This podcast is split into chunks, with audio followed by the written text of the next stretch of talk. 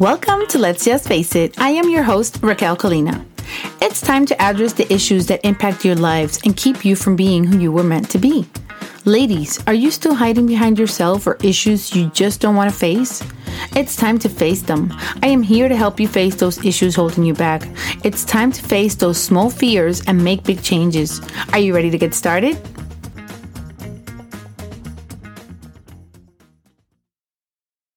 Hello, friends. Welcome to Let's Just Face It, the podcast dedicated to helping women like you who have faced the darkness of abusive relationships.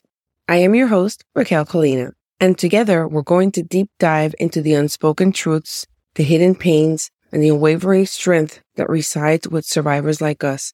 In this space, I will shed light on the shadows that abusers cast. I am here to break the silence, shatter the stigma, and support your journey towards healing and empowerment. Join me every week as I will share stories, insights, and strategies to help you reclaim your life, your voice, and your power.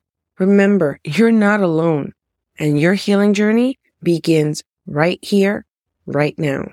Let's get started. In this episode, we're going to be talking about the different tactics that narcissists use to exert power and control over you. The narcissist playbook, if you will. This will be a two part series. So watch out for next week. The narcissist use these tactics as hidden traps that can slowly eat away at your sense of self and control, leaving you feeling powerless and trapped. But my friends, knowledge is power. And today we're going to shed light on these tactics and help you recognize them. The reason that I'm talking about these tactics today and bringing them all out in the open is because it's different when you're walking in the dark and you have no idea where you're going and then when you're walking in the dark with a flashlight in your hand. So today I am handing you that flashlight. Let's imagine being in a relationship with a person that you love, slowly chipping away at your self esteem, at your independence. You might not even realize that this is happening. Maybe until it's too late. This is the insidious nature of the manipulation. It can take many forms from lying to insinuating comments to discouraging criticism, but their goal, the final goal, is to control you, to keep you from realizing your full potential and happiness. And here's the tough part. These manipulators are people that we're close to. It doesn't just happen in romantic relationships, but it can be parents, spouses, significant others. It could be friends. It could be coworkers. And it's heartbreaking when these people that we depend on become the biggest obstacles to our happiness and our success. Let's break this down. What exactly is manipulation? Well, manipulation refers to the actions taken by a person to control others, often in a false and destructive manner, and especially within the control of a relationship.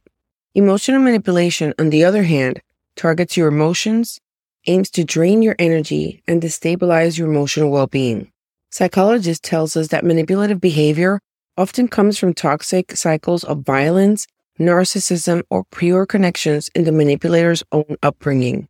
It's a vicious cycle that they might not even realize that they are perpetuating. Now you can see that this is not your fault. It's what I called a you problem, not a me problem. We all endured childhood trauma. We all have skeletons in our closets. This happened as they were developing, as they were growing from their childhood into adulthood. As you can see, it's also something that is ingrained in them and not something that you could try to fix or change. Now, let's dive into these manipulation tactics. These are like the tools in their toolkit, and I'm going to start with the basics. Number one, gaslighting and lying. First of all, we need to define the difference between these two. Lying is a straightforward act of intentionally giving you false information to deceive you. When a person lies, they know the truth. They just choose to misrepresent or omit it to achieve their own goals. This will lead to avoid whatever consequences they think they have coming for them. Lying can be a one-time occurrence. It could be a habitual behavior, and this varies on the individual. Gaslighting, on the other hand, is a more insidious form of manipulation, and it will attempt to make you doubt your own reality, your perceptions, and your own sanity. This involves a pattern of deceitful tactics to make you question your own memories, judgment, and even experiences. They will gaslight you to gain control and power over you by making you doubt your own reality. This way, they can manipulate you easier and maintain dominance in the relationship. This often serves as a tool to cover their abusive behavior. It's more a pattern than an isolated incident, on the opposite of lying. Abusers use gaslighting so they can evade accountability, deflect the blame onto you, or maintain power and control in the relationship. Now, here's an example. You're sitting with your partner having dinner. He gets up from the table. He leaves his phone on the table and it flashes with the name of a woman that you don't recognize. Lying would be for you to face them and ask him about this woman and for him to say that there's no other woman, that you're making things up, but then once he realizes that you have evidence in front of you, they will just lie and make excuses as to why this happens. A gaslighting incident would be more insidious because once you tell them that you saw this, they're going to make you think that you're crazy. They're going to make you think that you're making up things to start an argument. And if you have the chance to show them their screen, if they let you access it, they're going to say that they have no idea where this is coming from. This must be a mistake. And then they're going to start turning it all around. Like, what are you doing looking at my phone?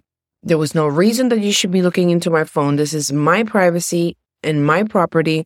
This is an issue of you trying to find things out where there's nothing. And they're going to start a whole argument based on the fact that you looked into their phone, based on the fact that you invaded their privacy. And the fight is going to start to be for a different subject because it will no longer be about the text or the woman's name, but this will be about you invading their privacy, the fact that it's their phone, and the fact that you're making all this up. Because even with proof in front of them, they will still deny it. They will twist it, make you feel guilty, make you take responsibility for whatever just happened. And that is gaslighting. At the end of the day, you're doubting everything that just happened. And then you end up focusing on whatever the discussion ended up being and feeling like you should have not said anything, that you were out of place, that maybe that was nothing. Why did I look at his phone? And every single action that you took, you're going to be questioning it. You're going to be doubting it. And you're even going to wonder if what you saw was what you think you saw because of the way they're going to turn it around and make you change your perception to make you feel crazy. And that, my friends, it's the difference between gaslighting and lying. Number two, financial abuse. Abusers rely on controlling and manipulating the financial resources to gain power and control over you. This can happen in many different ways. They can be restricting your access to the money.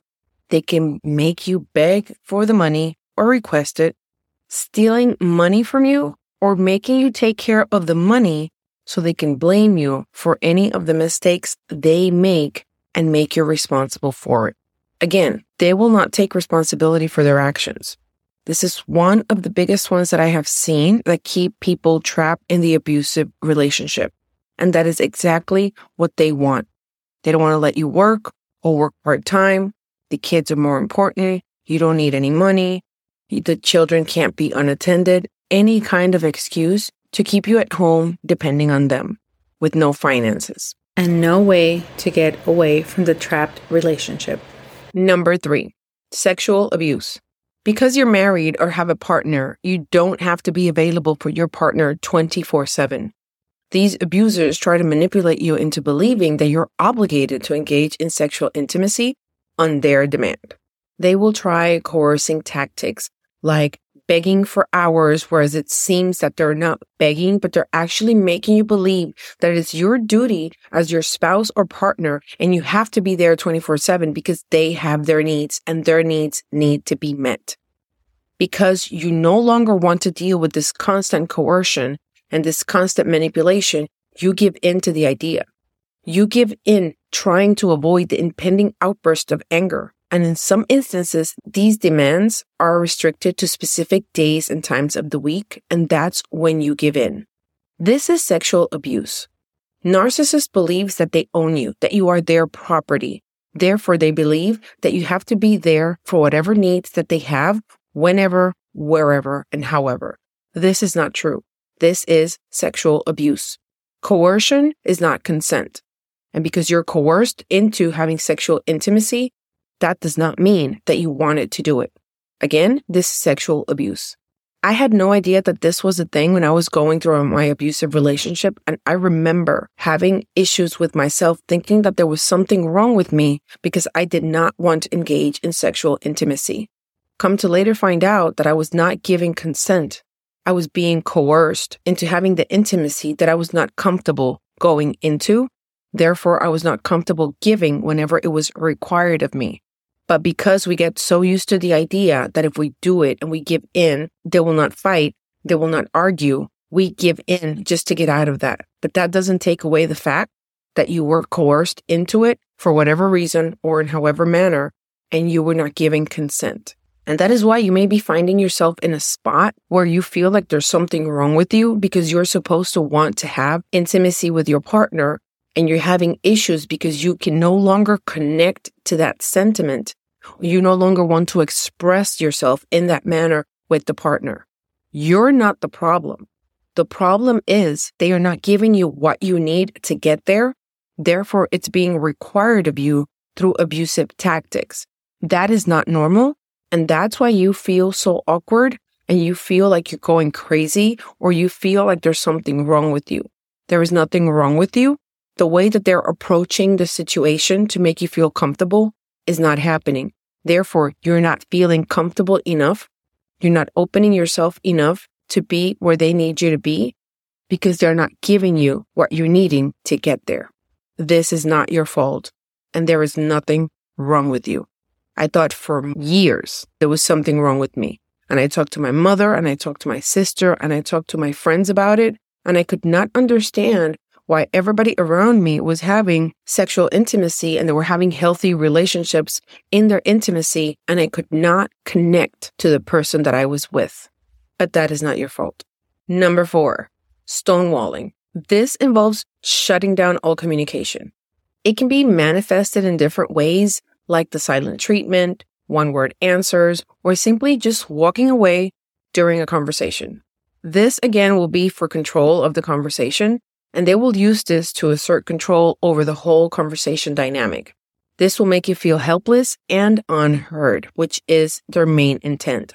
It is also used so they can avoid taking responsibility for their actions and avoid discussing things that could lead to them taking responsibility. Remember, these are not people that take accountability or responsibility for their actions. Stonewalling can also be very insidious because it undermines healthy communication and it's used to isolate you emotionally. Over time, it can eat away at your self esteem and confidence, and it will make you increasingly dependent on him. It will also prolong the cycle of abuse by preventing any kind of resolution or meaningful conversations. I remember that at some point I got used to the idea of in the middle of a conversation, especially if it was on the phone, I would just hang up the phone because I no longer wanted to deal with the conversation. And I realized that I got this from him because during our fights or conversations, he would shut me out, he would walk away, or pretend he wasn't listening and just give me one word answers. So I became used to the fact that because I didn't want to deal with the conversation and I would hang up the phone. It's something that I became so used to doing that I had to actually work at it. So whenever I got mad, I didn't hang up the phone on somebody else that wasn't him but it was because I was used to cutting off the conversation whenever the conversation meant something to me and feeling like my voice was unheard, taking away from my self worth and eating away at my sense of self every time it happened. This is not just the silent treatment, but it is surrounded around this type of abuse. Silent treatment is also considered physical abuse because your brain reacts to the silent treatment in the same manner as if you were actually getting hit. It works in the same manner. Therefore, it is considered physical abuse, even though they're not laying a hand on you. But your brain understands it in a different manner, and therefore it is very ill intentioned. Number five is future faking. This is a tactic that involves making false promises or painting an enticing future. This involves making false promises to the point of painting the picture to gain trust, compliance, or even emotional investment. This will rely on a facade of benevolence and commitment, which will make it easier to maintain control over you. By offering you the promise of a better future, they think that they can keep you hopeful and emotionally invested in the relationship. They will make it less likely for you to question or resist a kind of abusive behavior that you might not even be realizing. This can also be used as a constant promise of change, postponing their accountability and exploiting your vulnerability and a desire for a positive outcome. In future faking, you can see yourself building a future with them. You can see and picture yourself in whatever they have promised, whether it's marriage, a house, children, or anything else that would paint a picture of a brighter future. So you depend on this because you're seeing it in your mind and you're moving yourself into that future. The more you think about leaving him, the more you're going to be thinking about what if I get there? What if I leave and somebody comes after and gets whatever I wanted to live with him? What if he's always making promises that he's going to build his own business? And you're thinking, what if we get out of this financial hole and I will actually miss it because I will be leaving him? You're not thinking about what you're going through right now, but you're only living in the picture that they're painting for your future. All these things that may be talking about that would get you to be a part of, you will see it in your future and you're thinking that everything will be better when you're in that future because you're going to have these things. But in the long run, you're just wasting your time because these things will never come. And that is future faking. You keep seeing yourself in a future that is never going to come, but you fear of leaving because they might be a better person, either emotionally, mentally, financially, business wise, or any kind of positive outcome in their future.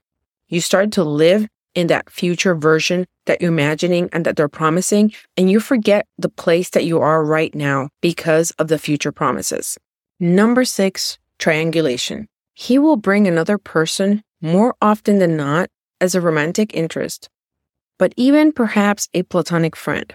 This will be in order to create a discord, confusion, or simple jealousy. He will enjoy the attention, whether negative or positive, and may even let the triangulated individuals know of each other so they can fight for his attention. Sometimes the triangulated victims might not even know that they're being used to manipulate one or the other. Worse still, a narcissistically inclined person may triangulate someone that they're not even in contact with anymore. So they bring another person into the equation, whether it's real or not, to make you feel jealousy, uncomfortability, make you feel like you're less than somebody else. For example, you might be in a relationship where he's always saying that his ex did it this way, that she would never complain about such things, that she liked things a certain way, or always trying to compare you to this other person to make you feel like you're smaller and make you feel like you have to fight for the relationship because you're not good enough. This will keep you on your toes, trying to be better person or trying to be somebody that you are not, just to be in competition with this other person that might not even exist. My daughter's ex-boyfriend used to do this to her, and now that he's moved to somebody else, he's doing it to this new person talking about my daughter. So this is a cycle. And you might not even know about this other person, or this other person might not even be real, but they're bringing somebody else into the equation of your relationship to make you feel like you're not enough, like you're incompetent, to make you feel jealous, or to make you fight more for the relationship. Number seven, they will disrespect and cross your boundaries. They have no respect for your boundaries, doing whatever they please, regardless of your objections or morals are often cutting you off from speaking up or making positive changes. Narcissists thrive in crossing and disrespecting your boundaries because, again, they believe like they own you, so they should be able to do with you whatever they want. But that is one of the reasons why, number one recommendation when starting your healing journey and discovering that you're with an abusive or narcissist, it's always to start setting your boundaries. Abusive people like narcissists can't stand boundaries and they thrive on crossing them. When you start creating your boundaries, the only people that will be against it are those who enjoy crossing them. So it's very important in your healing journey that you start learning how to create boundaries and how to make people apply them and show respect towards you. These are just some of the tactics narcissist and abusive personalities use, and this doesn't even get to scratch the surface. This is a two part series episode. Look out for next week's episode so you can keep learning about these abusive behavior personalities and you can do your part to protect yourself knowing what's going on in the relationship. I didn't know that I was in an abusive relationship until I left. And I know there's a lot of women out there that are going through the same thing. And I want to help you understand what you're going through. You might not know that it is abuse, but once you start learning and moving forward, you're going to be able to manage it better until you can start planning your exit strategy and finally leave your abusive relationship.